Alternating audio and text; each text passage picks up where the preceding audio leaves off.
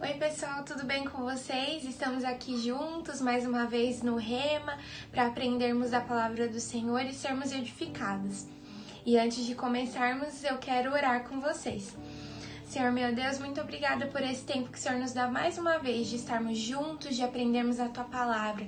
Senhor, leva a nossa mente cativa a ti para entendermos, Senhor, que o Senhor possa, Senhor, tirar, Senhor, toda a preocupação, toda a ansiedade do nosso coração neste momento, nos tranquilizar para que o nosso coração esteja preparado para receber o melhor da tua palavra no dia de hoje, Pai. Eu te agradeço em teu nome. Amém.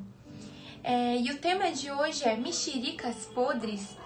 E eu quero falar com vocês primeiro a respeito de uma experiência que eu tive essa semana. Na verdade, foi ontem. Ontem à noite eu fui procurar uma mexerica para comer. Eu tava com muita vontade de comer mexeri mexerica. Sabe aquela mexerica grande, assim, toda laranjada, bonita. E aí, quando eu abri, descasquei a mexerica, eu falei, nossa, eu vou me deliciar. Quando eu abri, a mexerica estava podre. Ela estava embolorada, a maior parte dos gominhos da mexerica estavam embolorados. Aí imagina a decepção que eu fiquei, né? Você tá morrendo de vontade de comer aquela fruta e aí você vê a fruta toda estragada. E eu me senti enganada, né? Que eu falei, poxa, a mexerica tava com uma cara muito boa. Não, não, realmente, assim, a aparência dela não dizia que ela tava podre. E falou muito ao meu coração a respeito de uma passagem que Jesus fala sobre a importância do que está dentro de nós. E eu quero ler com vocês. Está lá em Mateus, essa passagem, Mateus capítulo 23, versículo 25 ao 28. Diz assim: Que aflição os espera, mestres da lei e fariseus, hipócritas, tenham cuidado de limpar a parte exterior do corpo e do prato, enquanto o interior está imundo, cheio de ganância e falta de domínio próprio. Fariseus cegos, lavem primeiro o interior do copo e do prato, e o exterior também ficará limpo. Que aflição os espera, mestres, da lei e fariseus, hipócritas! São como túmulos pintados de branco, bonitos por fora, mas cheios de ossos e de toda espécie de impureza por dentro. Por fora parecem justos, mas por dentro seu coração está cheio de hipocrisia e maldade. Essa palavra não é muito, né? Aquela palavra assim que a gente lê e que se sente, né? Ah, é tão fácil de ler. Na verdade, é uma palavra de confronto mesmo. Jesus, quando citou essas palavras, Jesus estava direcionando essas palavras aos fariseus. Os fariseus naquela época eram mestres da lei, eram pessoas que conheciam a palavra de Deus do fim ao começo, eram pessoas totalmente em, é, ligadas à religião, eram pessoas muito firmes naquilo que eles acreditavam, eram pessoas muito inteligentes, pessoas que seguiam à risca ah, os mandamentos da, da lei de Moisés, os dez mandamentos da lei do Senhor. Então, eles eram pessoas que realmente praticavam aquilo que era certo.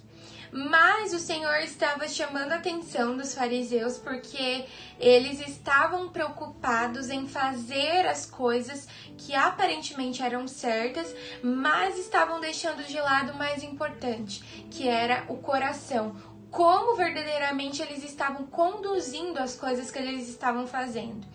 Então, voltando ao exemplo da mexerica.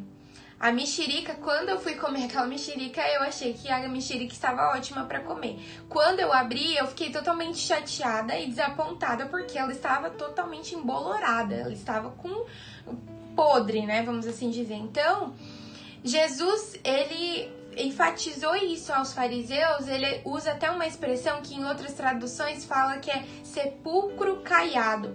É exatamente o que diz aqui nessa tradução, é o sepulcro que aparentemente é bonito, por fora ele tá todo pintado, mas por dentro ele, ele está podre, está cheio de impureza, de ossos, uma coisa, é, sabe, aquela coisa podre mesmo. Então, é, o Senhor, ele quis é chamar a atenção dos fariseus. Olha, fariseus, vocês vocês seguem a lei, os mandamentos do Senhor, vocês dão dízimo, vocês estão sempre dispostos a seguir aquilo que os mandamentos dizem, mas vocês precisam analisar o coração de vocês. Porque vocês cumprem os, os atos religiosos, mas vocês cumprem por uma obrigação, cumprem para, para serem pessoas que irão aparecer, para serem pessoas que terão uma boa aparência. E vocês estão pouco preocupados com realmente a intenção do coração de vocês. Então Jesus estava chamando atenção porque naquela época os fariseus eram conhecidos por serem pessoas importantes, serem mestres da lei pessoas que eram referências para as pessoas daquela época, mas que eram pessoas muito mais preocupadas com aparência, com o que de fato realmente estava dentro, o que de fato realmente tinha no coração deles. Então, é, nós, como filhos de Deus, nós precisamos nos atentar, porque muitas vezes nós estamos é, agindo ou até mesmo servindo ao Senhor, mais por uma prática religiosa, mais porque eu quero aparecer, mais porque eu quero que o pastor e o meu líder veja que eu estou fazendo. Mas o Senhor conhece a intenção do nosso coração. Quantas vezes eu já me deparei com é, situações em que eu vi que as intenções no meu coração não eram intenções verdadeiras. E eu tive que pedir perdão ao Senhor e, ser, e permitir ser transformado. Então, muitas vezes nós nos engana, enganamos achando que o nosso coração está bem, está saudável, mas quando a gente percebe, a gente está indo para a igreja automaticamente, a gente está indo para a igreja para cumprir um ato religioso, a gente está fazendo é, algo no ministério, nós estamos servindo simplesmente para que as pessoas vejam para que as pessoas elogiem, para que as pessoas olhem para nós e de certa forma falem: "Uau, você é muito bom".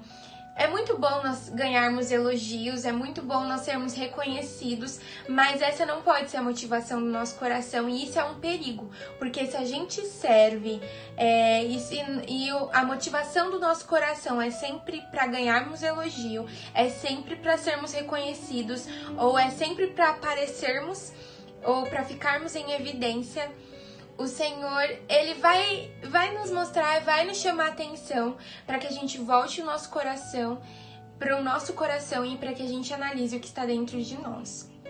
Então, é, hoje meu convite é para que você medite nessa palavra e entenda que Ser cristão vai muito além de ir à igreja e ser cristão vai muito além de cumprir um ato religioso, seja de orar, seja de ler a Bíblia. Isso tudo é muito importante. Dar o dízimo, entregar a oferta, a oferta tudo isso faz parte dos mandamentos do Senhor, tudo isso é importante. Assim como Jesus estava falando para os fariseus: ó, é muito importante que vocês deem o dízimo, e vocês dão o dízimo até da hortelã, das mínimas coisas. Mas vocês não podem é, negligenciar, não podem se esquecer daquilo que também importa, que é o coração, a intenção de vocês. Então, muitas vezes nós estamos voltados é, para é, aparecer ou para que as outras pessoas vejam. E muitas vezes nós estamos olhando para os outros e estamos criticando. Nós estamos criticando a forma como o outro age, nós estamos criticando a forma como o outro vive e estamos esquecendo de olhar para nós. E é uma tendência do ser humano sempre olhar para fora, sempre olhar para o que está acontecendo, que os nossos olhos podem ver lá fora. Mas a gente tem um, a, a, o esquecimento de olhar para dentro de nós. Às vezes a gente tem esse relapso de não olhar que está acontecendo no nosso coração. Às vezes nós sabemos o que está acontecendo no país, na vizinhança, no, do outro lado do mundo a gente sabe o que está acontecendo, mas a gente não prioriza um tempo para apresentarmos o nosso coração diante de Deus. E relacionamento com Deus é apresentar o coração a Deus todos os dias, porque todos os dias nós precisamos de transformação. Todos os dias o Senhor vai nos mostrar, assim como Davi sempre falava ao Senhor: sonda, meu Deus, conhece o meu coração, me esquadrinha, me examina. É quando você vai chegar diante de Deus em oração e você vai falar: Senhor, passa um raio-x aqui total no meu coração para ver se existe algo podre. E provavelmente existe, porque todos os dias nós precisamos lutar contra a nossa carne todos os dias nós precisamos pedir, Senhor, me perdoa, porque eu falhei em determinada área e eu preciso melhorar em ti. Então, todos os dias nós precisamos nos examinar. A palavra mesmo diz, normalmente na Santa Ceia é sempre falado, né? Examine-se, pois, o homem a si mesmo. Então, você tem se examinado? Faça essa pergunta a você. Você tem examinado seu coração? Você tem permitido que Deus faça um raio-x no seu coração e enxergue as áreas que precisam ser transformadas? De repente você tem hábitos que precisam ser transformados. De repente você precisa é, pedir perdão ao Senhor porque você falou de um outro irmão, de uma outra pessoa, você magoou alguém. Ou de repente você tem atitudes que ferem o coração de Deus. Ou de repente você está servindo é, a casa do Senhor simplesmente para ter um bom nome, para ser reconhecido, para estar em evidência, mas a motivação do seu coração não é verdadeira, não é realmente servir a Deus. Tudo isso a gente precisa é, levar ao Senhor para que Ele examine. Examine e o Senhor vai te corrigir. O Senhor vai endireitar o seu coração, os seus caminhos. É Ele que tem é, a chave que vai mudar aquilo que você precisa. Então, que hoje você permita que o Espírito Santo de Deus é, examine o seu coração. Separe um tempo na semana para que você esteja em um local sozinho, a palavra de Deus diz que quando você orar, feche a sua porta e tenha o seu momento a sós com Deus. Então, que você tenha um tempo a sós com Deus durante essa semana para que você mostre ao Senhor aquelas partes do, do nosso coração que às vezes a gente tem vergonha até de falar com as outras pessoas, pecados, entre aspas, escondidos, que nós muitas vezes temos vergonha de falar diante de, de Deus mas nós precisamos falar, porque quando nós confessamos, a palavra de Deus diz que nós, quando confessamos os nossos pecados, Ele é fiel e justo para nos perdoar. Então não tenha medo de falar, Senhor, olha só o meu coração. O meu coração tá parecendo aquele sepulcro caiado que o Senhor falou que os fariseus tinham, que por fora parece muito bonito, mas por dentro está podre, por dentro tem amargura, por dentro eu tô chateada com alguém há 10 anos e eu não consigo perdoar. E dentro do meu coração eu tô com raiva de dos meus parentes, ou por dentro do meu coração eu não consigo perdoar o meu chefe ou a minha amiga, ou o meu amigo. Eu não sei o que existe dentro do seu coração, eu sei o que existe dentro do meu. E eu sei que se, to se todos os dias eu não for diante do Senhor e pedir para que o Senhor me examine, o meu coração vai se tornar podre. E isso vai se refletir nas minhas atitudes, nos meus relacionamentos, isso vai se refletir em tudo. Então, Hoje, o que eu quero convidar você é que você separe um tempo no seu dia, que você se deleite no Senhor, peça perdão e peça para Deus examinar o seu coração.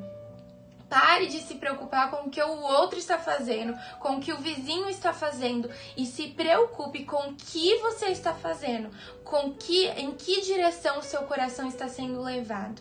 Existem muitas coisas que o nosso coração precisa ser transformados dia após dia. A palavra de Deus diz que Paulo dizia que ele dos pecadores ele era o maior.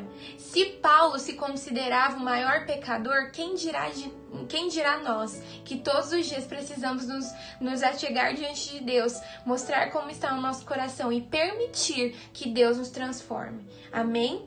Então, essa foi a palavra de hoje. Espero que vocês tenham entendido que vocês possam depois ler todo o capítulo 23, porque é um capítulo muito. Jesus deixa muito claro o que ele espera de verdadeiros adoradores. O Senhor não está procurando pessoas hipócritas. O Senhor não está procurando pessoas que aparentemente estão seguindo todas as regras, mas que o coração está cheio de amargura, o coração está cheio de raiva, o coração está cheio de ganância, o coração está cheio de, de coisas ruins. E só você sabe como está o seu coração. Então é isso, que você possa chegar diante de Deus e ser transformado. Aqueles que aproveitaram a oportunidade que Jesus deu, que Jesus deu para ser transformados, foram transformados. A gente pode ver o exemplo, por exemplo, de Zaqueu, né? Zaqueu foi um exemplo de, de pessoa que ele roubou, ele cobrou mais impostos do que ele devia, mas ele pediu a, a Jesus para que a vida dele fosse transformada. Ele se arrependeu verdadeiramente, ele mudou os caminhos e a família dele foi transformada, não somente a vida dele. Então entenda que a partir do momento que você apresentar o seu coração diante de Deus e pedir para que o Senhor transforme o seu coração, não só você vai ser transformado, toda a sua família será transformada. Amém? Então vamos orar? Senhor meu Deus, eu te agradeço por esse tempo, Deus, que o Senhor nos deu de aprendermos a tua palavra. Uma palavra aparentemente talvez dura para de ouvir, mas que é muito importante, Deus, para que nós sejamos edificados, para que a gente seja transformado. Senhor amado, que o teu Espírito nos leve a entender que o Senhor não quer aparência, o Senhor quer essência, o Senhor quer um coração de verdadeiro adorador. E isso muitas vezes, Senhor, vai nos custar muitas coisas. Isso vai nos custar até a nossa reputação, porque nós teremos que nos humilhar. Mas que assim seja, Deus, para que o teu nome seja engrandecido, para que não fique, Senhor, uma pontinha sequer de do velho homem, Pai, daquilo que não agrada a Ti, mas que todos os dias, Pai, nós possamos olhar para Ti e sermos transformados, sermos iluminados, Pai, pelo Teu amor, pela Tua graça, Pai. Senhor amado, tira, Senhor, o peso da culpa, o peso, Senhor, da dor que muitas pessoas carregam e não conseguem ser transformadas porque não conseguem colocar para fora, Deus.